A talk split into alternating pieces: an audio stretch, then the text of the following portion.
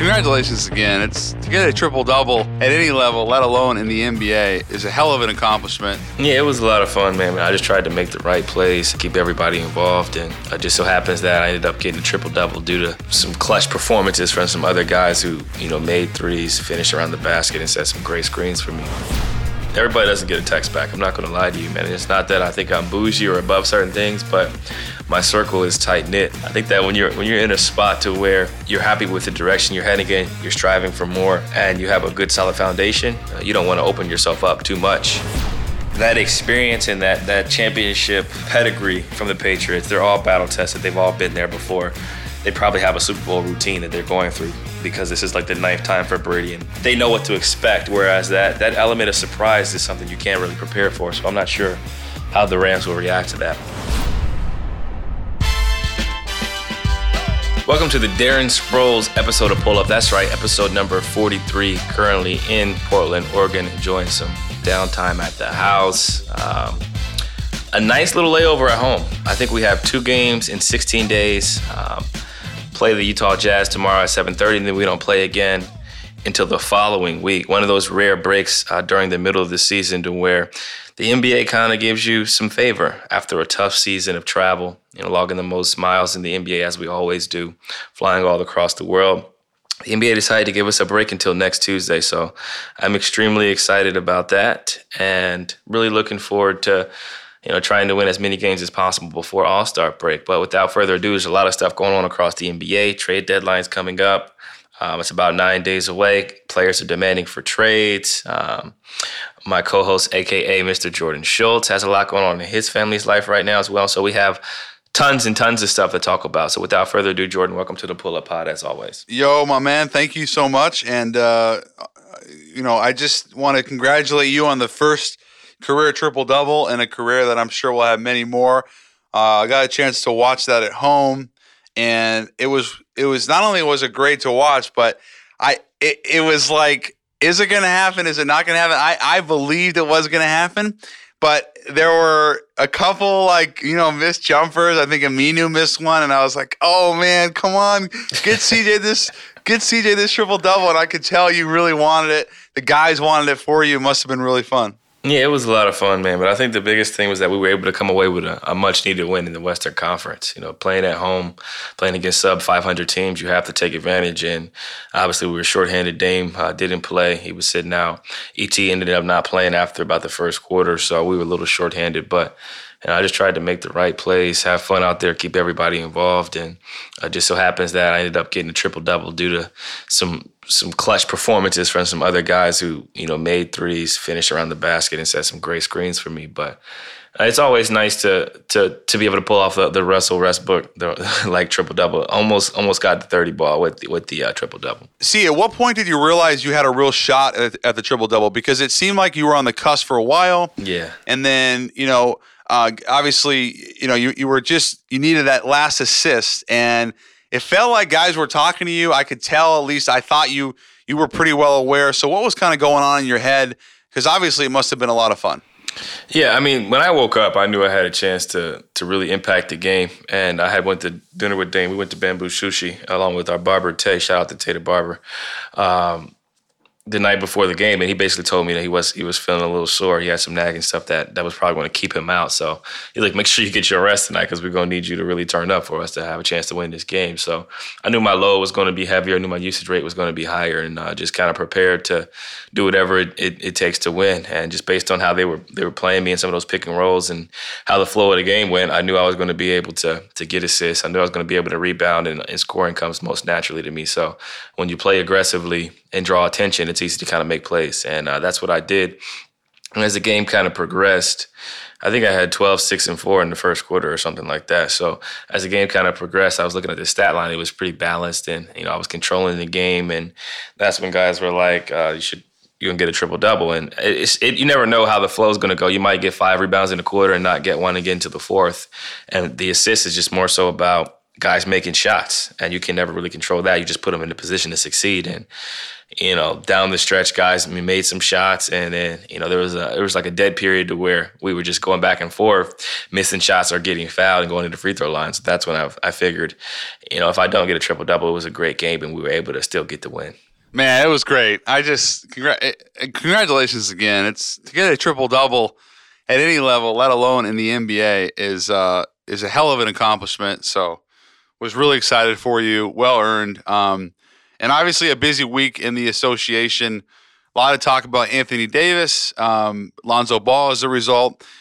What, you know, if you had to diagnose Anthony Davis right now, where he's going, the best actual, you know, landing spot for him, and then also, like, are you surprised that Rich Paul, his agent, who we hired recently, it has come out and said, you know, we're not going to re-sign in New Orleans? No, I'm not surprised. I think the writing was on the wall, honestly, looking at this situation, you know, him firing his agent, him hiring Rich, kind of that affiliation, and then the rumors of him going to dinner with Bron and kind of, you know, working towards this point. I think this was in the works for a long time now, at him potentially looking at going to a big market. I think it was just about what market he would choose. I think he spends his summers in LA, and just looking at the situation he's currently in New Orleans, they've been through a lot of injuries, a lot of things have happened.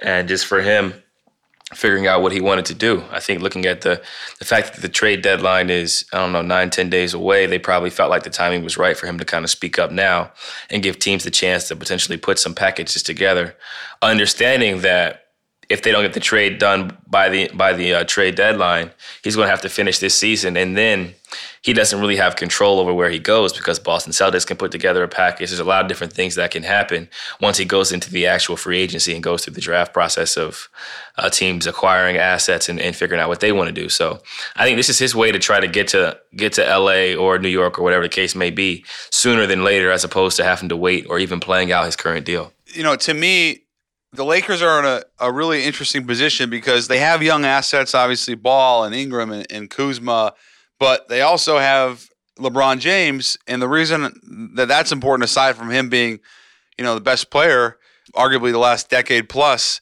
is the fact that guys are going to want to come play with him. And Anthony Davis, you know, you have to imagine, same agent as LeBron, the fit in LA would be tremendous for him. I just don't see how they could make a trade right now, or why they'd want to make a trade to give up all of that when they have a great opportunity to sign him as a free agent, knowing that not only do they have LeBron, but they have the cap. And it just seems like everything's lined up for Davis to be a Laker come free agency. Yeah, I agree with you in the sense that it's lined up for him to become a free agent and land there during free agency. But I think the biggest factor in them deciding to speak up now is the fact that Anthony Davis is trying to win now. He wants to play with LeBron now. He doesn't want to have to go through LeBron's 17th season. Get a head start on it. Yep, get a head start, because in that case, they won't play together until LeBron's 18th season, which is essentially 2 years from now. And you've seen the Lakers. You obviously understand what they're capable of when LeBron's healthy and in the lineup. But it's no secret that Anthony Davis changes that team. He changes that team right away, you know, regardless of what they give up. This is an all-star caliber player. You know, when he's playing his best, he's top five players in the NBA, and his versatility and size kind of changes the game and matchups. And look at the fact that there's a lot of rumors saying that Kyrie Irving could be opening up to potentially coming to the Lakers in the future as a free agent. That really makes that situation interesting, because if they're able to acquire Anthony Davis now and then they can potentially sign someone else through free agency, that gives them, you know, three super mega high caliber level players, and we've already seen how good LeBron and Kyrie can be together. Now imagine if they have, you know, a guy like Anthony Davis. No, I'm with you. That's fair. I misspoke too. I mean, you're right. He's going into his 18th year, LeBron. This is the first time he's really missed significant time.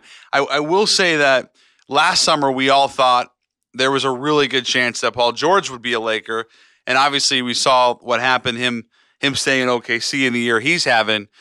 Just because you have cap room, just because you have a guy like LeBron, you have Magic, doesn't mean that you're going to get every free agents or get the top free agents. What it does do is it puts pressure, I think, on other teams to potentially make a move now and try to sell whoever their guy is that they need on staying there if it's going to be a free agent, e.g. or i.e. Anthony Davis.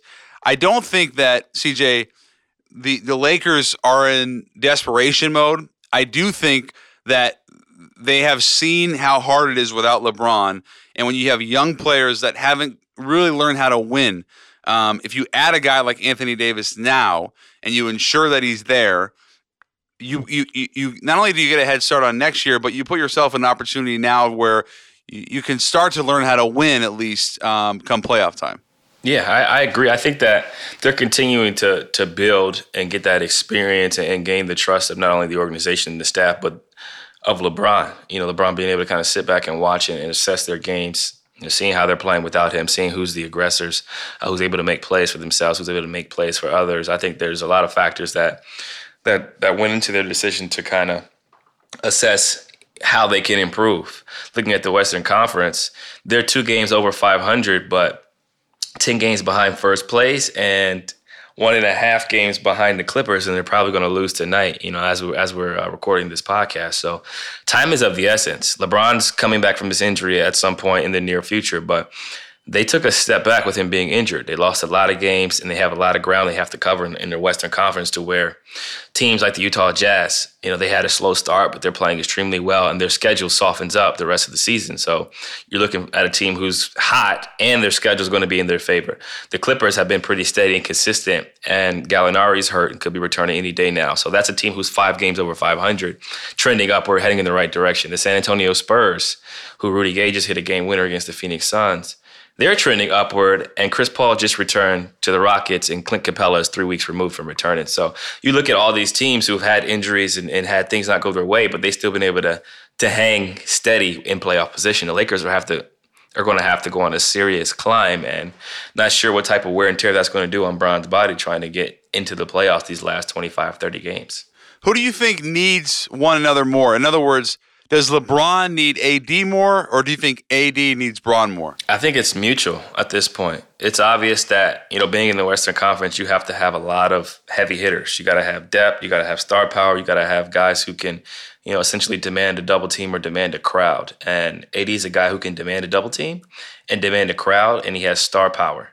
And you have LeBron, who's shown he's capable of winning by himself. He's capable of winning with some guys you can pull off the street and street clothes and put him on and put him in game gear. But he needs help. He's getting older. Obviously, the Western Conference is different than the Eastern Conference. And I think he's understanding that time is of the essence. You know, heading into his 16-17 season, he wants to have help now, not depend on free agency later. It's really telling of the league right now that we once again have a situation where a young superstar, in this case Anthony Davis, is dictating his terms the way that he wants it. I think Rich Paul has pretty much played it by the book here. Obviously, there's a $50,000 fine, but they tried to make it work in New Orleans. Obviously, they had success against you guys in the playoffs. This year, they went south. Didn't work out. He tried to battle through injury. Didn't work out. He didn't want to give up on the season. I think the decision to move on from New Orleans has been made, was made a while ago. But I think the way in which it's going about now is once again indicative of how the league has changed, where the power is within the players. The players have the power because they're able to dictate the terms that they want, whereas 15 years ago or even 10 years ago, before these so-called super teams, it wasn't that way. It was the owners. It was the way that the CBA was collectively bargained. But to me, this is, whether or not you agree with Anthony Davis wanting to leave, to me, this is a good thing for the league because it shows, once again, that the players are the ones controlling their destiny and their fate. And I think that's a good thing as fans. Yeah, I think it's a good thing for the league, for the players in general, because as KD said before, we have a small amount of time to play the game we love. You have to do what makes you happy. And these organizations, time after time, do what's best for the organization, and nothing is said about it. So when a player decides to speak up and kind of voice his opinion on, you know, where he would like to go and kind of controls his own destiny, some people frown upon it. But I think that he has a right to speak up. And I think what you're going to see here shortly is that, you know, when teams like the Raptors, teams like the Milwaukee Bucks, who are putting trades together to potentially get a player like Anthony Davis, you'll hear his camp come out and say, look, you guys can trade for him if you want to, but we're going to make it known that he will not be resigning with you guys and he will be pursuing the Los Angeles Lakers in 2020. And that's what you'll probably start to see as the talks heat up and as it gets closer to the deadline. He's probably going to warn some of these teams like, hey, you can rent me if you want to for a year and a half, a season and a half, but my plan and intention is to leave. Now, whether he leaves or not is another thing because the situation could be perfect for him. He could flourish. It could be similar to the Paul George situation where you thought it was a foregone conclusion, but then he meshes well, enjoys the situation, and wants to improve upon it. But I think you'll see a lot of teams roll the dice and not care if it's a rental or not because of the caliber player he is and just try to trust your organization, the development of the franchise, and how you're able to take off with him on your roster. CJ, I think this is a really important time for Anthony Davis as well. Not just the player, but his entire unibrow, personality, if you will. You know, he's 25 years old. He's undoubtedly one of the best players in the world. And yet I don't know if he's seen in the same stratosphere as some of these other, superstars. In other words, he was not top 10 in jersey sales 2 years ago. Last year, he was 15th. He received 2.5 million fan votes for the All-Star game. That's a good number. But just for, perspective, it's behind guys like Luka or Embiid, terrific players. But I think most people would say Anthony Davis is better than both. And, he has one more year on his contract after this season. But if Anthony Davis is able to become a Laker sooner than later, I think he instantly puts himself in that conversation that he so badly probably deserves to be in as one of the best 5 or 6 players in the world, and is one of the real faces of the league. And I just don't think he's had that in New Orleans. Yeah, I look forward to seeing what happens in the next 9 days. The NBA is going to get very interesting, come this postseason and after the postseason where free agency begins, the rumors begin swirling around, and teams try to figure out what Kawhi is doing, what Kyrie's doing, Kevin Durant's doing, and the future of a lot of different players who are playing at an elite level. We look at the Memphis Grizzlies, them basically coming out saying that for the right offer, they would move Marc Gasol, they'd move Mike Conley. I think that's going to change the landscape of the NBA. Yeah. It's going to change what players are drafted, where players are drafted at, and going forward, it's going to make a very, very entertaining summer, and I look forward to seeing what happens.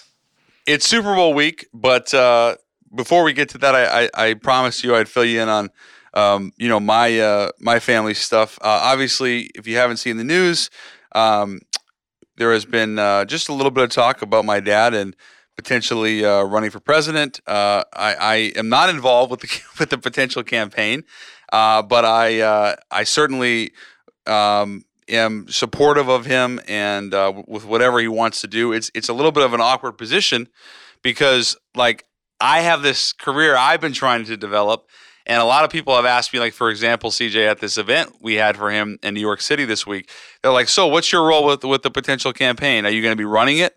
Are you going to be speaking? And dude, I'm just trying to do my thing. I'm trying to build my career, so it's a little bit awkward, you know what I mean? Yeah, it's a tough place for you to be in, and obviously, none of us know what it's like to be in your shoes and be in a position where your dad could potentially be running for president. But I think the perception is that people think you're just going to quit your life and help out on the campaign. But it's obvious that you have ambitions and goals and want to continue to work and improve upon yourself. So I'm sure that's a interesting spot to be in, and just from a guy who's just watching from the sidelines, I think that your life is about to change. Either way, it's going to change a lot, and I look forward to seeing kind of what happens. From my point of view, I look forward to seeing what happens. And if you stop responding to my text messages, I understand that you're well. I just the security measures have heightened. I'm just happy that you didn't stop responding after the triple double. Man, come on, man. I be chilling, man. I'm not that guy. Same number since third grade, man. Some people I respond to, some people I don't. But you're on the respond list, so.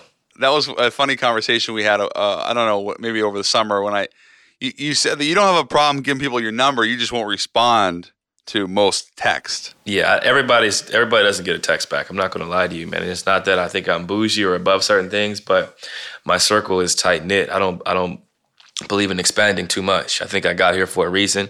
I have the right people in my corner, and I don't want to extend myself too much or open up to too much negativity or potential negativity. So I keep a tight-knit group. I respond to my friends. I respond to people I've talked to my whole life. And if I don't have your number saved or if I haven't talked to you in a calendar year, chances are I'm not going to respond because we have nothing to talk about. There's nothing to catch up on. I've moved on with my life, and obviously you moved on with yours, and that's fine. And I think that when you're in a spot to where you're happy with the direction you're heading in, you're striving for more, and you have a good solid foundation, you don't want to open yourself up too much. And that's what I've kind of learned over the course of my career, is just that. Keep it solid. I appreciate that. You know, I've always appreciated our friendship. I will say this. You know, I've grown up having been very fortunate. But one thing that is interesting is this flood of text messages that I've received in the past few days from people that I personally don't know, or that I might have met 3 years ago. Like, so just to give you a quick example, and then we can move on to more pressing matters.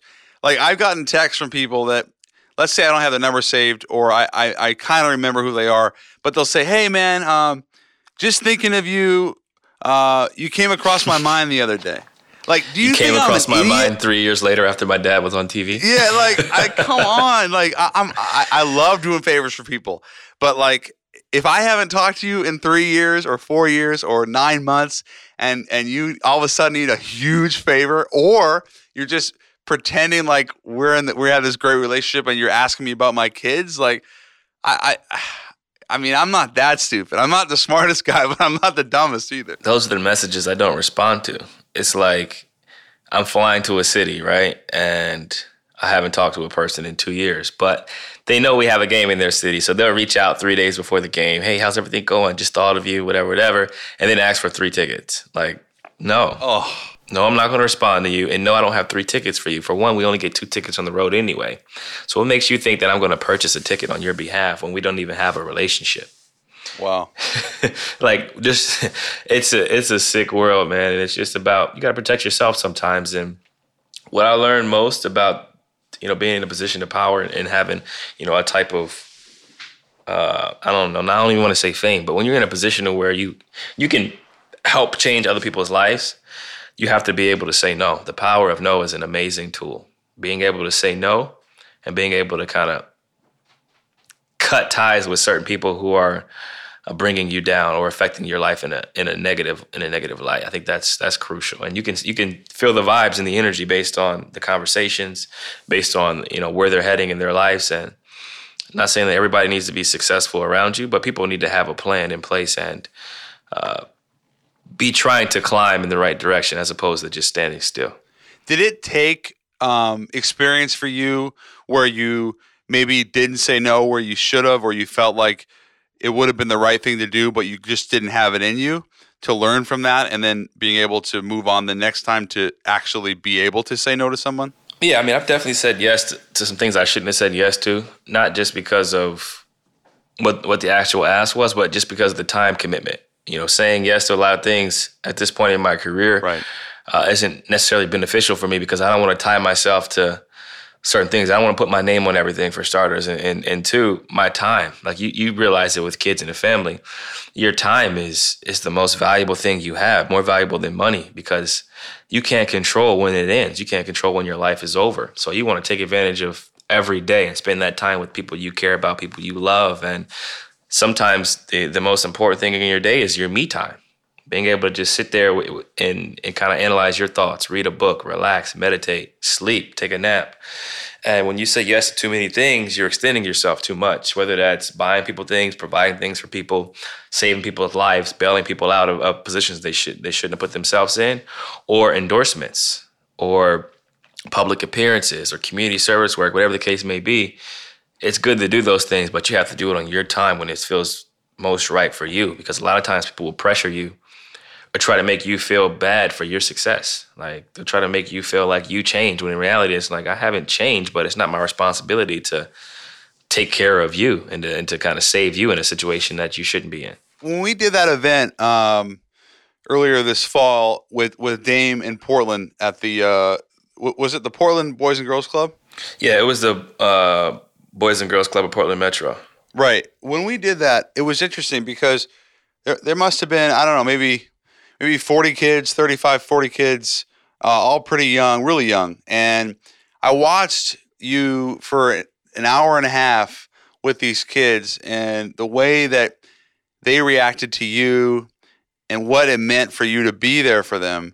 And the way that you reacted to them with such humility and generosity. And it's like that has to be really rewarding. But then there's the issue of like somebody, maybe it's a distant relative that needs money. Like you said, somebody asking for tickets, whatever. Like there are good things to do that really add value. And there are things that you just have to say no to because maybe it's not helping, or maybe it's enabling somebody, or it's detracting from your life. And those are the things that I think as we get older, and as someone like you who obviously has done really well for himself, those are the things you try to avoid, I would imagine. Yeah, I think you're definitely right. I think I get the most joy out of being able to provide things for others. You know, whether that's a dream center, whether that's a conversation with a kid, or being able to provide coding or instructions or resources and tools for kids or people who are in a position where they don't have the right advantages around them. They don't have the right opportunities around them, or they're just at-risk kids who are products of their environment. You know, I get a lot out of that stuff. That's some of the most enjoyable times in my life outside of, you know, performing every day, is being able to impact their lives. And it's not to say that I don't help family, or I don't feel like people make mistakes or just come through rough times and need help. And I've been there to help people and will continue to be there to help the ones that I choose to. It's just about making decisions and sometimes understanding that we can't save everybody, and there's only so much room on the boat. And that's one of the best advice I've gotten from some close advisors in my life is there's only so much room in the boat. And the more people you pull in, the less space there is on that boat. And the more people you pull in, there's a chance that boat could sink underwater. So you just have to be cognizant and careful with who you allow to get that close to you and have that much access to you. Was some of that advice ever from like other vets or coaches, or was that from family, or did you have to learn that just on your, by yourself? I think it was a combination of all of them.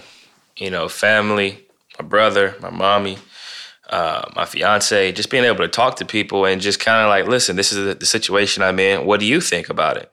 Because a lot of times in our world, you get caught up in what you see every day, you know, and you kind of lose sight of some of the things you went through and some of the things you overcome and how life was before this. Because, you know, 6, 7, 8, a decade goes by, you live in a certain way. You kind of removed yourself from a certain lifestyle. So now you have to kind of go back and refresh and, you know, just to get another opinion on certain things and decisions that you're making in your life. And I think the vets, the guys who've made the most mistakes, are the ones you want to talk to, and the guys who've done things the right way, because they can speak from personal experiences. And I've tried to be that guy to my younger players, and I tell them, as you make more money, as you gain more power, as you gain more of a platform, you just need to be careful with who you're surrounding yourself with. And that's not just from a family standpoint. That's from a significant other standpoint. Be careful who you're choosing as your significant other, because that will have a direct impact on your life day to day, how you perform on the court, what your future looks like, you know, when you want to have kids,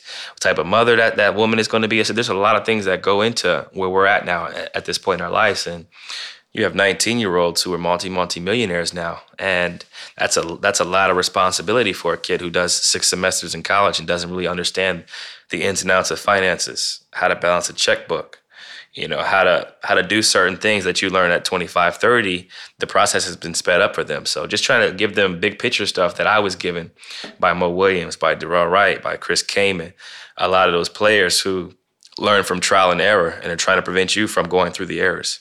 CJ, what would have happened had you come into the league at 20 or 21, not on the court, but how would off-the-court decisions been different for you, you think? I came in at 21. I turned 22 my rookie year, so I graduated high school. Wow. At 17. Because I thought you stayed. I did. I stayed 4 years, but my birthday's in September, so my rookie year I was turning 22. Wow, so you were really young for your class. Okay, so what would have happened if you would have come in at 19 then, a year out of college? Yeah, I mean, I can only imagine, you know, how I would have acted. And it's funny because we judge a lot of these kids. you know, based on the things they buy, what they do, the trouble they may get into, the investment opportunities they may take advantage of or not take advantage of. The city you get drafted to impacts you. You know, imagine being 19 years old in Miami, 19 years old in LA. Like, that's a different type of lifestyle to where it's fast-paced. You're a celebrity now. You're exposed to a lot more different things that you weren't exposed to in college. So for me, the wisdom that I was able to attain in college, the relationships, the poise, going through trials and tribulations and understanding that life's not going to be easy for me, I think that helped me. But being a 19-year-old, man, I would have been lost. For one, you're young. You're not mature. You don't really have an understanding of what's expected of you at the professional level because you've never been there before. And you haven't had a chance to really make those kiddie mistakes that a lot of us make in college when there's no social media and no one really finds out about it. Now you make one of those little mistakes, it's blown up out of proportion and the media gets a hold of it and now you're judged forever. So I'm just thankful I was a mature kid, but at 19, I wouldn't have been ready to handle millions of dollars. I would have needed help. And the help is dependent upon who you're surrounded by, you know, your family members. If your mom and dad don't have knowledge and understanding of wealth because of the situation they're in, how are you going to hire the right people around you? How are you going to make the right investments when you don't have that foundation of understanding exactly what you have? It's funny. We had a talk in chapel the other day, and the chaplain was basically saying that, you know, a lot of times in certain experiences and certain things we go through, you have to go to people who have done it. And we were playing the Atlanta Hawks, and he was talking about Vince Carter. You know, if you want to learn how to play in the league for 20 years, you don't go to a guy who played in the league for 10 years. You go to the guy who played in the league for 20 years. And the same thing goes from the perspective of being a 19-year-old kid with millions of dollars.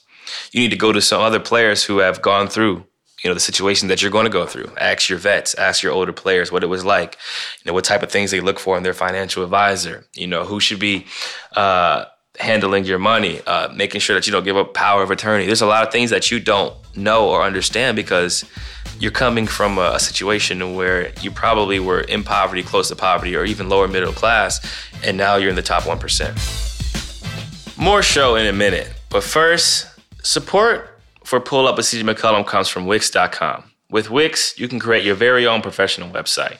Choose a template you love and customize it by adding your own text, images, and videos. With hundreds of intuitive design features, you can tell your story exactly the way you want. Want even more for your website? You can easily start a blog, launch an online store, or create an event. Share everything in a click on social media and drive even more traffic to your site with SEO tools to get found on Google. Wix has all the tools you need to create the exact website you want. You can even create a beautiful website while listening to this podcast. Over 140 million people choose Wix to create their website. Create yours today. Get started now by going to Wix.com. That's Wix.com/pullup to get 10% off. Okay, back to the show.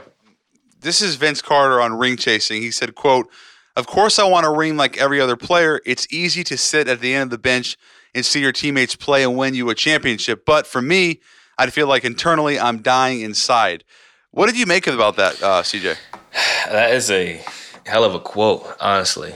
I think that... Yeah, it's loaded. I think that it kind of shows you the type of person he is. You know, the success he's had, Hall of Fame career.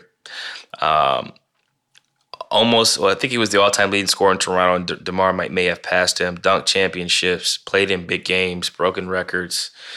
For him to say that, you know, 20 years in, I'm sure he could have signed with some contenders and sat on the bench or been one of those mentor players who, you know, on his way out gets a ring. But I think he has more inside of him to where he wants to compete. He wants to be a part of something. He wants to mold younger guys like Trae Young, younger guys like John Collins. He wants to have an impact not only in their lives, but in the development of them while he's still playing towards the tailor end of his career. So that kind of gives you a perspective of the type of competitor he is and how, you know, he's willing to essentially, you know, play with some younger guys, risk not winning all the time to still compete and have fun and feel like he's a part of something outside of ring chasing. You have a lot of respect for that, it sounds like. I have a lot of respect for him because it would be easy for him to just not care about, you know, the public perception or like even go against his own morals, because it sounds like these are things that's deep inside of him that's indebted in him and his relationship and mentality with the game of basketball to where he's like, look, man, I want to win a championship just as bad as anybody else, but I'm not selling my soul. Wow. And that's essentially what he's saying. Like I could go sit on somebody's bench and maybe get a participation trophy But I want to compete and I want to be a part of it. And I think that he realizes that, you know, at this stage in his career, however many years he has left, he's decided that he doesn't want to take that route. And I commend him because he's a Hall of Famer regardless. Yeah, man. I've read this quote 20 times, and every time I read it, it's almost like I feel something differently, because you want, like, as fans, as players, you always want to win and you want your team to win, but you also, they're like, every guy is different, and that competitive fire of feeling like a participation trophy against feeling like something that you earned or didn't earn, I have a tremendous amount of respect for. I mean, Vince Carter has been in the league almost 2 decades. It's an incredible run that this guy has had. He's still an effective player, and he's now, not only is he losing games, but you're right, he's got for a guy that could have a huge ego, he has to work with young players that are still learning how to play at this level. You mentioned Trey, you mentioned John Collins, a first-year head coach, and Lloyd Pierce. It's got to be humbling for him because he is going to the Hall of Fame, and yet it's almost like he's starting over. You know what I mean? Yeah, it is essentially that way. And it's like life is coming full circle for him, because there was a point in time where he was that young guy who had vets on his team that were kind of, you know, showing him the ropes. And I think this game is always interesting, and it always comes full circle. You're a young guy in the league, you know, trying to learn your way, and then you become an older guy in the league trying to show the younger fellas the way, and then you have a better appreciation and understanding of your trials and tribulations and what the older guys were trying to kind of get across to you when you were younger. Right. And it's just funny how, like, 6 years ago, like, how my mindset has changed and how I approach the game now compared to when I did then, and how little I knew then, but I thought I knew a lot. Right. But there's just so much you learn from experience that just can't be, like, some people can't prepare you for certain things. You have to go through it yourself. And I never understood that until I got in this position. So imagine, by the way, he's been in the league 2 decades, so credit to Vince, but imagine how you'll feel in 6 more years when you're my age, 33. Right. I'm sure that that'll be a completely different experience, and I'll have a 19-year-old kid on my team at that point for sure, or maybe 18 with the rule change potentially coming in place. I'll be 33 years old with a 19-year-old kid on my team, and like just to try to continue to mold them and help them, point them in the right direction. And I'm sure the game will have changed again in 6 years too, like the way the game is played. Obviously, now 20 years ago, Vince Carter. The arenas probably were different. I'm sure the names have changed in a lot of arenas. There's probably more bridges in certain cities. The roads have changed. The food, the type of food you eat, the travel, the private jets. I'm sure a lot of things have been added in the last 20 years that weren't there when he first got to the league. Yeah. Speaking of old and new, that's what we would call in the biz a professional transition. Tom Brady, who is about the same age as Vince Carter, against Jared Goff, who is about the age of an NBA rookie or some NBA rookies. What do you like in this matchup? You know I like the Rams. I think you like the Patriots. Are you sticking with the pick, and are you rooting for Tom Brady to win a 7th championship? Or 6, I should say. I have no rooting interest right now. I haven't put any money on the game yet, but just kind of analyzing and watching from afar, I think that Tom Brady's leadership, his experience, the fact that he's battle-tested and has essentially faced every type of defense. He's faced every type of obstacle and has answered the call time and time again. I think that he'll be prepared. And having lost the Super Bowl last year, I think that kind of haunts him and will drive and motivate him to win this upcoming Super Bowl. And I think the Rams are a great team. I think that they're in position to do some great things. They have a tremendous defense, tremendous offensive coordinator and head coach. And Goff is a great player, but in this particular instance, in this situation, that experience and that championship pedigree from the Patriots, they're all battle-tested. They've all been there before. They probably have a Super Bowl routine that they're going through, because this is like the 9th time for Brady and the 6th and 7th time for a lot of those players. They know what to expect, whereas that element of surprise is something you can't really prepare for. So I'm not sure how the Rams will react to that. But I look forward to a great game, and I hope Tom Brady's able to get another ring. But if he's not, my life will stay the same, because I don't think I'm going to be wagering anything in this case. I like that Tom Brady is not, offering advice to Jared Goff. Yeah, I think that was some people are saying, oh, you know, he should give him advice. This is the old to the new, but like Tom Brady is one of the ultimate competitors in sports like history, regardless of if you like him or not, if you like the Patriots or not. The guy is one of the real, like, true winners. And for him to give Jared Goff advice is so far from his thought process. So I actually appreciated it, and I didn't think it was fair that people were saying that, you know, Tom Brady should be more mature, if you will. I think it's blasphemy. It's not his job to help mold the opposing team. No, the opposing team's leader. I wouldn't have told him nothing either. Like, I'm here to destroy you. I hope you have a terrible game. I hope everything that you prepare for doesn't work out, and I hope we beat the brakes off of you, and I go home happy with another championship. Like, that's the mentality of a killer. You don't really care about the other team. You hope that everything goes and goes wrong. Interception, first play, fumble on the kickoff. Like, you hope all the things go in your favor and that you win and you walk away happy. Yeah. And that's the mentality you have to have. You can't really care or spare his feelings or try to encourage him or prepare him, allow him to have a one-up on you. No. You want to destroy him and take his heart away. And I think that's what Tom Brady's trying to do, and that's what he's done historically, and that's why he's one of the greatest players ever. For what it's worth, Jared Goff, to your point, CJ, top 5 in the league in yards per attempt, top 10 in passer rating, 32 touchdowns, 12 picks, made a Pro Bowl, and for much of the season was in the MVP discussion, and yet he has not been the same guy in the playoffs. His total quarterback rating is under 63, which is, for lack of a better word, not good. Do you think that he's ready to at least have a good game and put them in a position to win, or would you not be surprised if Jared Goff just stunk it up? I think he's prepared from a standpoint of, I'm sure he's watching film. I'm sure the coaching staff is doing a great job of putting him in a position to call a good game, but this is a different level of play. You know, playing in the playoffs, the scouting increases. Yeah. The attention to detail increases. They pick up on tendencies faster, and they have a specific game plan in place to where you're the only focus. We have to figure out a way to put you in a position where you're not comfortable. And we're not worried about next week. We're only worried about stopping you. And I think that's the difference between the playoffs and the Super Bowl. Now you get to the Super Bowl, and this is it. We have all our marbles here, and we're going to do everything in our power to make it as tough of a time as possible for Brady and as tough of a time as possible for Goff. And I think that's why you've seen some quarterbacks struggle, because the blitzes are coming. The schemes are changing. They're adjusting to your play call, and they're adjusting to some of the tendencies you have at the line of scrimmage. They're figuring out, some of the things you like to do, when you're audible into a run versus when you're audible into a pass, which way you look first when you drop back for your 3-step drop. And that's when the creativity comes out, being able to improvise. And I think the more experience you have, the easier it is for you to improvise and kind of draw back on those past experiences, which is why I think if the Rams are smart, they'll utilize the run game, utilize a lot of miscellaneous and misdirection type plays to where he can be comfortable with run pass options. He can be comfortable with having multiple options and quick reads to get rid of the ball, because they're going to be coming. And I'm sure Tom Brady will be making quick reads as well, because that defensive line and that secondary is real.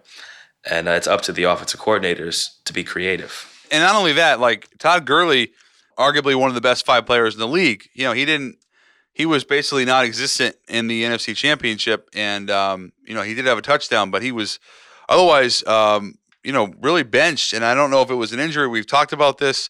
I think he needs to have 25 touches in this game. And I do like the Rams to win. I think I have you on record now picking the Patriots. Is that fair without a score? That's fair. I think the Patriots are going to win. Okay. I'm comfortable with saying that on the record. Wow. Well, I got to tell you. I have to do some more research to give you a score. I was just going to say, I got to tell you, I love a score. I am on the record 31-21 Rams. 31-21? Yes. And Super Bowl MVP, Todd Gurley. Yeah, I like that prediction, honestly. I think that's something that could... You like that, right? It's not too crazy. That could happen, honestly. I wouldn't be surprised if the Rams won, but I just think that looking at the landscape of the NFL, it's going to be a good game. The Patriots rarely get blown out, especially in Super Bowl, so it's going to be a good game. It's just dependent upon turnovers and what defense can really make it difficult on the opposing quarterback. Well, here's how you know I'm wrong, is that my pre-playoffs pick, as you know, was the Rams. So that means I'll definitely be wrong because I got lucky last week or 2 weeks ago that the referees played a role in the outcome. So there you go. Even more reason for all the bettors out there to lean on New England. And allow Tom Brady to get that elusive sixth championship. Do we want to talk a little wine? Well, we could definitely do that. Cue the wine music, please. As you know, we love to discuss wine, and I've been encouraged to discuss some other topics. I actually was encouraged to discuss some different types of drafts and beers out here in Oregon, but I don't drink beer, so that would be hard for me to discuss and talk about. However, I will ask some experts about some different types of beer that are brewed here and try to give you guys feedback and information on that. But back to what we all love and know, wine. I recently did a tasting at Adelsheim. I'm trying to think what day that was. It was essentially last Friday, Saturday. The day before we played the Atlanta Hawks, I did a wine tasting, and I went through some bubbly Chardonnay. I went through some different Pinots. I went through a variety of reds, and just to get a better understanding of the grapes, how the atmosphere changes the grapes, how the actual temperature changes the grapes, and the location on the vineyard, whether it's facing north versus south. All those things have a factor in the type of grape and the taste of it. So I went through a tasting, and one of my favorite wines during the trip was a 91 Pinot Noir, and it was very, very special. I actually took a picture of the bottle and put it on Vivino.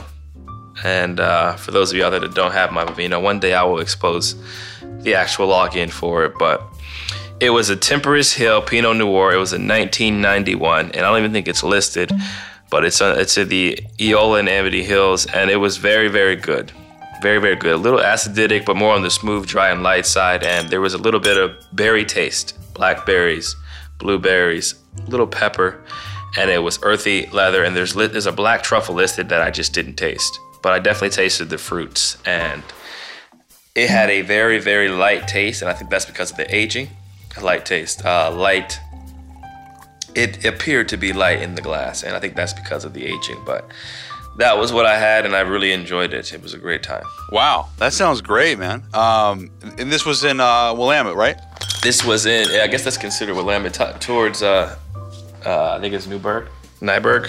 And did you have were you able to try different varieties of like different grapes, or was it just the Pinot? Yeah, I tried different grapes. The bubbly Chardonnay was absolutely extraordinary. Sure. I don't even like Chardonnays and things like that. So I was able to try. I tried 1, 2, 3. I would say 6, 7 Pinots. I tried some Chardonnay, some different variations of Chardonnay. The early stages of it out the barrel versus the more finished stages after it sat for a year, 2 years.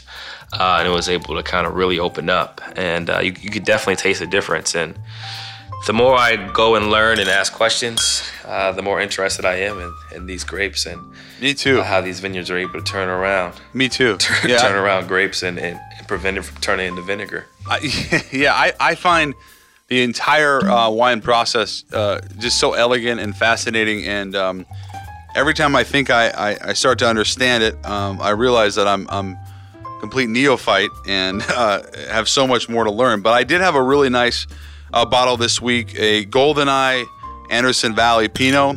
It was under $60, and it was really terrific. I didn't know it, but it's the original founders of the Duckhorn Vineyard, which is a really classic cab in California. And the Goldeneye was just, it was awesome. I had 2 glasses, loved it. Had it with some salmon, and it really complemented it well. And I'm trying to find more value wines. This is still a little pricey. I think it was $58, but certainly worth it. And I must say, again, California Pinots, man, they just continue to find ways to my heart. I appreciate you sharing that, and that's what I'll add to the list.